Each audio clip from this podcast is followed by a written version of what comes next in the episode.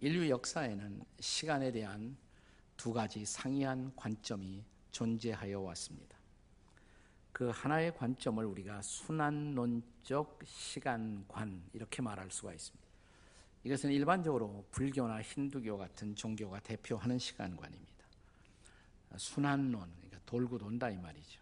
소위 윤회나 환상을, 환생을 통해서 우리는 다시 지금 있던 이 자리로 언젠가 다시 돌아올 수가 있다는 것입니다. 따라서 이런 시간관에는 긴장이 없어요. 언젠가 오늘은 다른 모습으로 재생되어 다시 내가 있게 될 것이기 때문에 별로 긴장할 필요가 없어요. 그러나 또 다른 시간관이 있습니다. 그걸 종말론적 시간관이라고 말합니다. 기독교의 시간관이 바로 종말론적 시간관입니다. 이 시간관은 처음이 있고 마지막이 있어요. 알파가 있고 오메가가 있습니다. 그런데 종말론적 시간관이 말하는 마지막 종말은 우리가 흔히 이해하는 것처럼 모든 것이 끝나는 종말이 아니에요. 사실은 그 종말은 완성의 시간입니다. 하나님의 목적과 계획이 실현되어 완성되는 마지막 순간이에요. 역사라는 것은 지금 그 마지막 순간, 그 완성의 순간을 향해서 지금 흘러가고 있다는 것입니다. 그리고 오늘이라는 시간은 다시 반복될 수가 없습니다.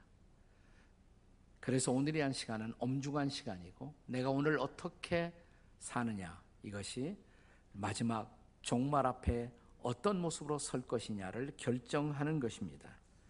따라서 이런 종말론적 시간관을 가지고 있는 그런 사람들은 시간에 대해서 좀 더 진지할 수밖에 없고 긴장할 수밖에 없어요. 일반적으로 이 종말론적 시간관, 그러니까 기독교 시간관이나 세계관을 소유한 문화권이 문화를 발전시키고 과학을 발전시킵니다. 이런 시간에 대한 엄숙한 책임 의식 때문이다. 이렇게 말할 수가 있습니다. 그런데 우리가 성경을 읽어보면 성경에도 시간을 뜻하는 두 개의 다른 단어가 사용되고 있습니다. 그 하나의 시간을 가리켜서 히라보로 크로노스 이렇게 말합니다. 크로노스. 영어에 크로놀로지라는 단어가 있는데 이것은 시간적 연대기를 말하는 것입니다. 크로노스의 시간은 그냥 흘러가는 시간이에요. 그냥 흘러가는 시간이에요. 근데 이 크로노스와 대조를 이루는 또 하나의 시간을 뜻하는 단어가 있습니다. 그 단어를 카이로스라고 말합니다. 카이로스. 영어의 crisis라는 단어를 들어보셨죠? 위기, crisis. 이게 카이로스라는 단어에서 나온 단어이기도 합니다. 성경에서 이 단어는 뭐 때가 차매 그럴 때 등장하는 단어예요. 하나님이 역사 속에 개입하셔서 하나님의 목적을 이루기 위해서 행동하는 중요한 시간. 그게 바로 카이로스입니다. 오늘 우리가 함께 읽은 성경 본문 요한복음 7장 6절과 8절에 예수님이 내 때가 아직 이르지 아니했다. 혹은 내 때가 아직 차지 아니했다라고 말씀하실 때 바로 이 카이로스라는 단어가 쓰여지고 있습니다. 참 요한복음을 우리가 계속 묵상해 가고 있는 요한복음에는 일곱이라는 숫자가 여러 가지로 등장합니다. 또 한 번 등장하는 것이 뭐냐면 그 예수님의 때를 의미하는 중요한 카이로스의 시간이 요한복음에 일곱 번 또 등장해요. 일곱 번. 맨 처음 등장하는 것이 언제냐? 요한복음 2장에 갈릴리 가나의 혼인 잔치에서 포도주가 떨어졌잖아요. 그래서 어머니 마리아가 예수님한테 가서 이 포도주 떨어졌는데 어떻게 하지? 그때 예수님이 어머니 마리아에게 하신 말씀이 뭐라고 그랬습니까? 내 때가 아직 이르지 아니하였나이다. 자, 이것이 한 일곱 번의 케이스에서 등장한다 이 말이죠. 근데 마지막 일곱 번째 요한복음에서 등장하는 때가 언제냐? 요한복음 17장 1절입니다. 한번 같이 요한복음 17장 1절을 같이 읽겠습니다. 다 같이 시작. 예수께서 이 말씀을 하시고 눈을 들어 하늘을 우러러 이르시되 아버지여 때가 이르러 싸우니 아들을 영화롭게 하사 아들로 아버지를 영화롭게 하옵소서. 계속 내 때가 이르지 아니하였습니다. 이 말이 반복되다가 요한복음 17장 가서 드디어 때가 이르렀사오니. 자, 그 때는 언제를 말할까요? 십자가의 때죠. 십자가의 때입니다. 자, 예수님이 십자가에 달리실 때 그가 속죄의 제물로 자신의 목숨을 들이심으로 인류의 구원이 이루어지는 이 중요한 때. 그렇습니다. 그것을 위해서 예수님이 오셨잖아요. 다시 말하면 자신의 인생을 속죄의 제물로 들이심으로써 인류의 구원의 길을 열기 위해서 그분이 오셨단 말이죠. 예수님의 평생은 바로 그때를 십자가의 그때를 준비하기 위한 계속적인 진행형 시간이었던 것입니다. 자, 그러니까 예수님에게는 바로 그 목적이 실현되는 그때를 향한 한 걸음 한 걸음 다가서는 모든 시간이었어요. 여러분과 제가 어느 날 인생의 길에서 예수님을 만났습니다. 예수님을 구주와 주님으로 인격적으로 영접했고 그리고 예수님을 따르는 제자가 되었습니다. 그렇다면 우리도 예수님처럼 살아야 할 거 아니에요? 예수님이 이렇게 마침내 시간을 잘 사용하시고 예수님 짧게 사셨어요. 하지만 그분은 마침내 모든 하나님의 계획을 이루어내는 인생을 사셨다면 저와 여러분도 우리 인생의 완성, 그 실현을 위해서 우리에게 주어진 오늘이라는 삶의 기회를 어떻게 선용하며 살아가야 할까요? 이 중요한 질문에 대한 대답을 함께 우리는 얻고자 합니다. 자, 첫째로 때를 기다릴 줄 알아야 합니다. 우리도 인생의 어떤 목적과 인생의 중요한 어떤 과제를 하나님의 뜻을 따라 이루는 평생을 살기를 원한다면 무엇보다 먼저 때를 기다릴 줄 알아야 합니다. 우리가 잘 아는 것처럼 예수님은 그의 사명을 이루기 위한 소위 공생애, 공적 생애를 3년 동안 사셨습니다. 나 우리가 기억할 것은 그 공생애 3년, 3년 전에 30년이라는 사적인 life, private life가 30년 동안 있었단 말이죠. 자, 그 30년 동안은 예수님은 나사렛에서 목수일을 하시는 아버지 요셉을 도와 매우 조용한 삶을 사셨던 것입니다. 조용하지만 하지만 메시아로서의 사명을 감당하기 위해서 준비하는 기다림의 시간을 지내셨던 것입니다. 물론 그분이 예수님이 범상하지 않은 메시아다라는 그런 징조가 간간히 그의 생애의 어떤 순간순간 속에서 드러나고 있었습니다. 예컨대 예수님이 12살 소년이었을 때, 자, 명절이 되면 유대인 남자들이라 예루살렘 가거든요. 갔어요. 아, 그때 부모님이 잠시 예수님이 어디 갔는지 놓쳤단 말이죠. 예수님이 어디 있었어요? 성전에서. 소위 박사들과 유대인 랍비들과 토론을 하고 있었어요. 그때 성경은 누가 보면 2장에 보시면 거기서 어린 소년이 question and answer, Q&A를 하면서 그 말하는 것을 보고 들으면서 그분의 놀라운 지혜를 보고 놀라움을 금하지 못했다. 듣는 자가 다 그 지혜의 대답을 놀랍게 여겼다. 누가 보면 2장 47절에 기록된 말이에요.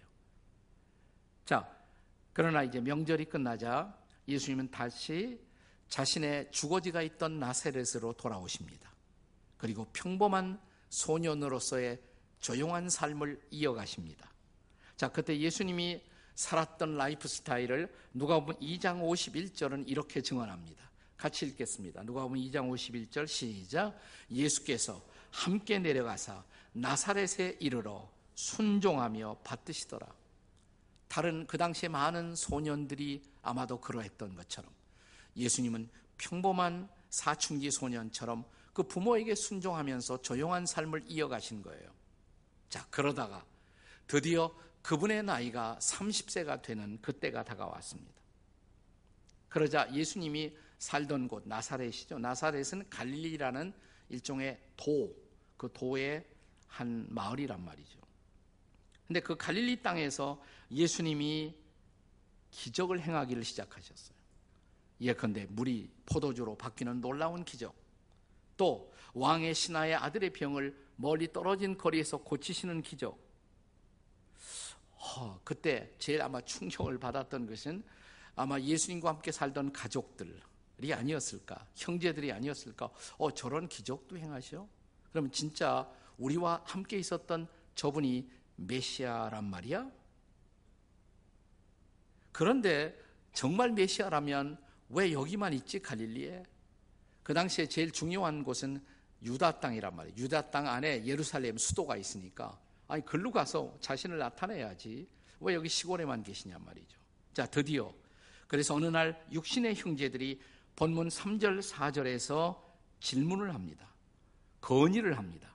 같이 읽습니다. 3절 4절 시작. 그 형제들이 예수께 이르되 당신이 행하시는 일을 제자들도 보게 여기를 떠나 유대로 가소서 스스로 나타나기를 구하면서 묻혀서 일하는 사람이 없나니 이 일을 행하려거든 자신을 세상에 나타내소서. 유진 피터스는 메시지 성경에서 이 대목을 좀 더 실감나는 현대식 말로 이렇게 의역합니다. 한번 같이 읽어볼까요? 공개적으로 시작. 공개적으로 알려지기를 바라는 사람치고 은밀히 일하는 경우는 없습니다. 형님이 지금 하고 있는 일을 계속 하실 마음이면 밖으로 나가서 세상에 드러내십시오. 예루살렘에 가서 데뷔하십시오. 이 말이죠. 왜 여기만 이 시골에만 계십니까? 자, 유대 지방에 비교해서 지금 예수님과 가족들이 거하고 있었던 갈릴리는 궁벽한 시골이었기 때문에 이제 당신이 메시아라면 본격적으로 자신을 무대의 모습을 드러내는 것이 맞지 않겠습니까? 이 형제들의 눈에는 숨어 있는 예수님, 그분이 메시아로서는 어쩐지 어울리지 않는다는 생각을 했던 것 같습니다. 아니, 왜 여기서 메시아라면 시간 낭비해? 그들에게 있어서 예수님의 시골에 거하던 이 시각, 이것은 낭비하는 시간, 그분의 기다림이 형제들의 눈에는 시간의 낭비로밖에 보이지 않았던 것입니다. 예수님의 육신의 형제들이 배우지 못한 인생의 중요한 레슨 하나가 있어요. 그게 뭐냐? 그들은 기다림의 미학을 배우지 못하고 있었던 것입니다. 생각해 보십시오. 어머니 뱃속에 있는 아기가 아홉 달을 충분히 기다리지 못하고 엄마의 자궁에서 나온다면 어떻게 되겠습니까? 우리 한국에서는 대부분 그런 아기를 여덟 달, 여덟 달 반이다. 그래서 미숙아로 이렇게 폄하하지 않았습니까? 우리는 이따금씩 뉴스를 통해서 천재 아동의 등장을 봅니다. 그래서 이런 아이들이 그냥 초등학교에서 대학교로 가기도 하고 막 그냥 센세이션을 불러일으켜요. 근데 여러분, 그런 아이 치고 나중에 많은 세월이 흘러가는 후에 우리의 역사 속에 정말 진지한 기여를 한 사람을 혹시 기억하십니까, 여러분? 대부분 그러지 못해요. 왜 그럴까요? 차곡차곡 과정을 밟아 자신을 성숙시켜 나가는 기다림이 그들의 인생 속에 없었던 거예요. 네, 그러니까 꼭 빨리 출세하고 빨리 도달하고 이게 꼭 좋은 것은 아니죠. 영어에서 많이 사용되는 마치 속담 같은 표현에 이런 말이 있습니다. haste makes waste 이라는 말이 있습니다. haste makes waste. 서두름이 결국은 낭비하는 것이다 이 말이에요. 서두른다는 것은 결국은 시간을 낭비하는 것이다. 또 비슷한 말 가운데 이런 표현도 있어요. more haste, less speed. 그러니까 급할수록 급하면 급할수록 더 스피드를 내지 말아라. 천천히 가라 이 말입니다. 아주 흥미로운 것은 디모데 후서 3장 1절 이하 4절에 보면 거기 말세의 징조가 쫙 기록돼요. 말세의 징조 중에 하나 말세의 징조 이런 거 있어요. 말세가 되면 사람들이 조급해지며 이런 말이 나와요. 말세가 되면 사람들이 조급하다. 여러분 얼마나 지금 사람들이 조급하게 살고 있어요. 이거 말세의 징조예요. 그것도 말세의 징조인 것입니다. 조급함은 성경적으로 볼 때 결과적으로 가장 중요한 하나님의 때를 놓치게 할 수 있는 우를 범하는 것입니다. 그래서 우리 신앙의 선배들, 우리의 선배들은 우리가 신앙생활을 하면서 배워야 할 중요한 레슨 하나가 있는데 그게 뭐냐? 그걸 영어로 이런 표현을 해왔어요. Waiting on God. Waiting on God. 하나님을 기다림. 혹은 하나님의 때를 기다리는 것. 이걸 하는 것이 바로 신앙생활의 중요한 레슨이다. 자, 우리가 기다려야 할 중요한 이유. 그분을 믿는다면 그 하나님이 살아계시고 그 하나님이 역사하심을 믿는다면 기다릴 줄 알아야죠. 기다리지 못하는 이유 그 하나님을 신뢰하지 못하기 때문이 아니겠습니까? 우리가 구약의 그 사무엘하 13장 8절 이하에 보시면 사울 왕이 등장해요. 근데 사울 왕이 제사 때가 됐어요. 근데 제사 드리는 것은 왕이 할 일이 아니거든요. 그건 제사장이나 선지자가 하는 일입니다. 그러니까 사, 사울 왕이 사무엘 선지자가 올 것을 기다리는데 안 와요. 사무엘 선지자가 안 와요. 그러니까 자기가 해버려요.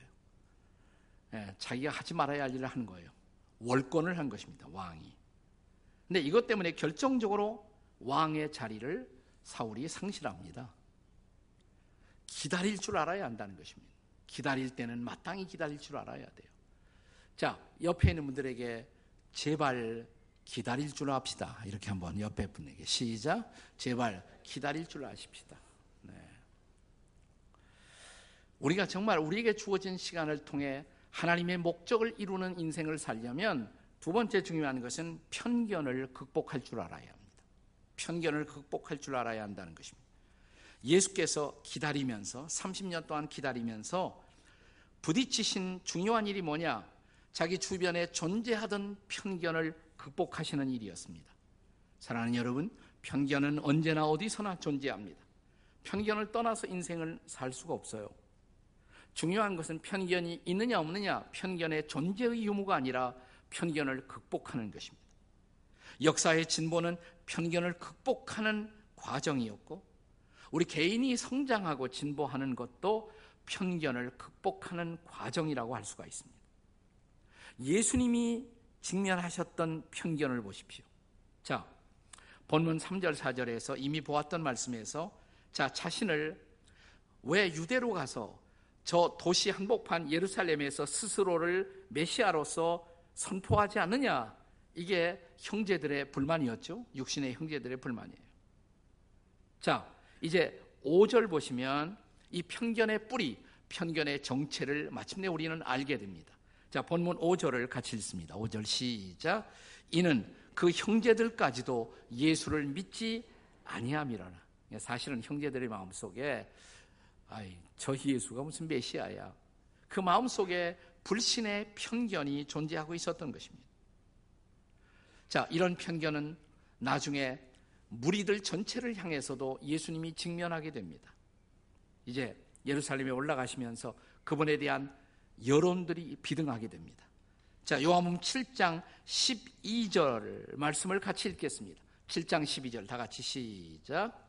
예수에 대하여 무리 중에서 수군거림이 많아 어떤 사람은 좋은 사람이라 하며 어떤 사람은 아니라 무리를 미혹한다 하나.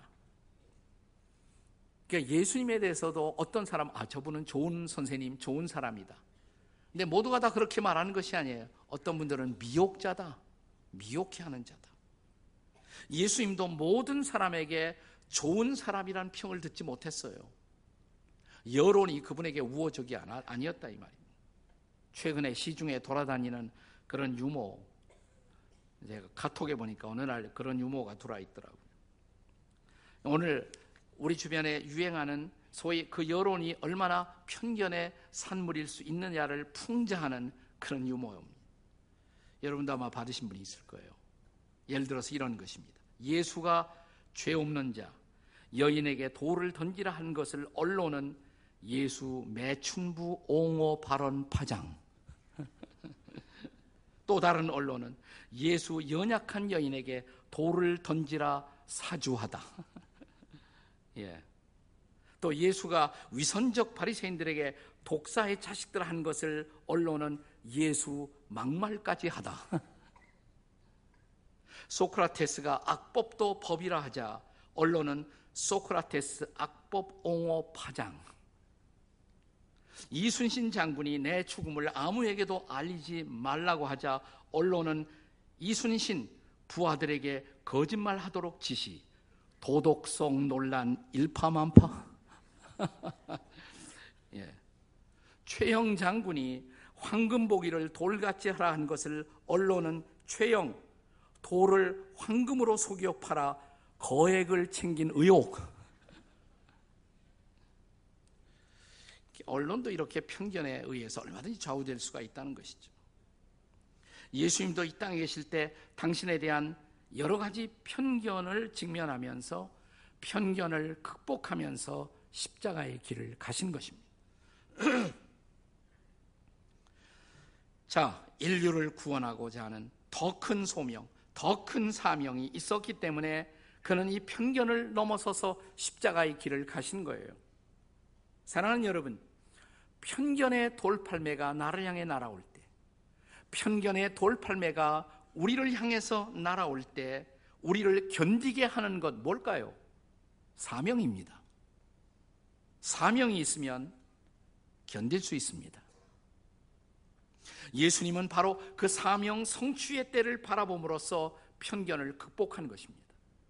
사랑하는 여러분, 우리가 한평생을 살아가며 편견을 극복할 줄 아는 그런 하나님의 사람이 되시기를 주 이름으로 축원합니다. 자, 우리를 향한 인생을 하나님의 뜻을 따라 실현해 가는 인생 어떻게 살아갈까요? 세 번째로 중요한 것은 때를 맞는 준비를 할 줄 알아야 한다는 것입니다. 때에 맞는 준비를 해야 합니다. 자, 우리가 이미 본 것처럼 자, 예수님께서는 갈릴리에서 기다림의 시간을 가졌습니다. 그렇다고 예수님이 거기에서 아무것도 안 한 것은 아니죠. 기다림은 결코 무의 도식을 뜻하지 않습니다. 밥만 축내고 아무것도 하지 않으신 것이 아니라는 말입니다. 그는 꾸준히 하나님 아버지의 시간표를 따라 차근차근 자신의 사역을 준비하고 계셨습니다. 사람들은 잘 알려진 무대에서 공개적으로 많은 청중을 대상으로 공개적 행동을 한 것만을 사역이라고 생각할지 모릅니다. 그러나 예수님은 유대 땅보다도 저 궁벽한 갈릴리에서 소수의 사람들을 대상으로 매우 은밀한 사역을 하고 계셨습니다. 그의 때는 사람들의 때하고 달랐고 그분의 방법은 사람들의 방법과 달랐습니다. 본문 6절의 의미가 바로 그것을 뜻하는 것입니다. 자, 6절 말씀 같이 읽습니다. 시작. 예수께서 이르시되 내 때는 아직 이르지 아니하였거니와 너희 때는 늘 준비되어 있느니라. 자, 그렇다고 해서 예수님이 자기에게 다가올 그 상황에서 역사적 상황에서 도피하셨다는 것은 아니에요. 때가 되면 그분은 그 때를 잃지 않고 드디어 자신을 드러내십니다. 자, 이것은 오늘 본문이 끝나는 것이 9절인데요. 그 바로 다음 절 10절의 말씀을 보면 명확해집니다. 자, 10절 말씀 같이 읽습니다. 시작. 그 형제들이 명절에 올라간 후에 자기도 올라가지 않고 은밀히 가십니다. 자, 형제들과 함께 가지 않았어요. 공개적으로 가지 않았어요. 아직은 자신을 공개적으로 드러날 때라고 생각하지 않으셨어요. 그러나 안 가신 거냐? 아니에요. 가셨어요. 조용히 가셨습니다. 은밀히 가셨습니다. 그리고 결정적인 때에 자신을 드러내기 위해서 그 전까지는 그는 차라리 조용히 차곡차곡 할 일을 하신 것입니다. 결정적인 그분의 때가 오기 전까지 예수님은 은밀한 방법으로 자신의 사역을 준비하고 계셨습니다. 우리 모두는 역사의 무대에서 각광을 받는 그런 인생을 선망할지 모릅니다. 그러나 정말 보이지 않는 곳에서 내공을 쌓고 자신의 일을 은밀하고 성실하게 준비하는 사람들은 어디에 있을까요? 이런 사람들이 진짜 인생을 사는 사람이에요. 중요한 것은 충분한 준비를 통해서 결정적인 때에 하나님의 뜻, 사명을 성취하고 그리고 갈 때는 가는 사람. 이게 하나님의 방식대로 사는 인생이 아니겠습니까? 우리 주님 예수님의 생애가 그것을 보여주지 않습니까? 30년 동안 그분은 조용히 사적인 삶을 살았어요. 그리고 3년간의 공적 생애를 사십니다. 근데 3년간 중에서도 결정적으로 자신을 드러낸 시간은 불과 열흘에 불과해. 열흘. 사실은 10일. 십자가 직전의 열흘. 예루살렘 성에 나귀 타고 들어오시면서 숨가쁘게 달려갔던 그 시간은 사실은 열흘 동안에 다 일어난 사건이에요. 열흘 동안에. 그리고 마지막 십자가에 달려서 자신의 마지막 피를 흘리시면서 그분이 마지막으로 남긴 말씀 다 이루었다. 그분은 드디어 속죄의 제물로 자신의 인생을 드림으로 인류 구원의 길을 열어놓으신 것입니다. 인간적으로 볼 때 그는 너무나 짧은 33년을 사셨지만 그러나 그 짤막한 33년은 그분에게 사명을 성취하기에 충분한 시간이었습니다. 여러분은 마르틴 루터 킹이라는 이름을 기억하시죠? 저 유명한 흑인 목사님. 미국의 수도 워싱턴에서 흑인들의 인권을 위한 피스 말치에 100만 명을 상대로 I have a dream 나는 꿈을 갖고 있다는 유명한 설교를 남긴 목사님 말입니다. 흑인으로서 그는 평생 인종차별의 편견과 맞서서 싸운 사람입니다. 그러나 불과 39살에 총탄을 맞고 쓰러진 사람입니다. 그의 장례식에서 조사를 하던 한 사람이 신은 하나님은 그에게 말틴에게 너무나 짧은 시간을 주셨다. 이런 조사를 했대요. 그런데 또 다른 조사를 담당했던 윌리엄 페리어라는 사람이 나와서 명조사를 남겼어요. 명조사를. 그는 이렇게 말했다고 합니다. 그렇습니다. 말틴 루터킹, 말틴이 살았던 39년은 정말 짧은 시간이었습니다. 자신의 사역의 결실을 보기에도 짧은 시간이었습니다. 그의 자식들이 학교 공부를 마치는 것을 보기에도 짤막한 시간이었습니다. 자신의 자식의 자식들이 결혼해서 손자를 낳고 손자들의 재롱을 볼 수가 없었던 너무나 짧은 시간이었습니다. 그러나 그가 살았던 39년은 자신을 위협하고 폭탄을 던지는 이들을 위해서 기도하기에 충분한 시간이었습니다. 그 39년은 수백만의 군중들 앞에서 인류를 깨우치는 위대한 메시지를 남기기에 충분한 긴 시간이었습니다. 그 39년은 인류에게 자유의 소중한 가치를 일깨워 노벨상을 받게 하기에 충분히 긴 시간이었습니다. 그 39년은 그로 하여금 비전의 정상에 올라 인류 평화의 꿈을 꾸게 하기에 충분히 긴 시간이었습니다. 중요한 것은 오래 사는 것이 아니죠. 뭐 오래 살면 좋지만 그것이 잘 사는 것은 아닙니다. 중요한 것은 오래 사는 것이 아니라 하나님의 뜻을 내 인생 가운데 이루고 하나님의 때에 떠나는 것입니다. 그렇다면 사랑하는 여러분, 여러분과 저의 오늘이라는 시간, 지금 오늘의 시간은 어떻게 사용되고 있습니까? 오늘 우리는 오늘 하나님의 뜻을 이루기 위해서 그 뜻에 부합한 의미 있는 나의 때, 의미 있는 나의 시간, my time을 살고 계십니까? my time은 his time과 맞는 겁니까? 나는 그분의 plan, his plan을 따라 오늘 my time을 정말 의미 있게 오늘 하루를 살고 있습니까? 아니면 오늘은 아무것도 아닌 낭비하는 시간으로 흘러가고 있습니까? 여러분은 크로노스를 살고 계십니까?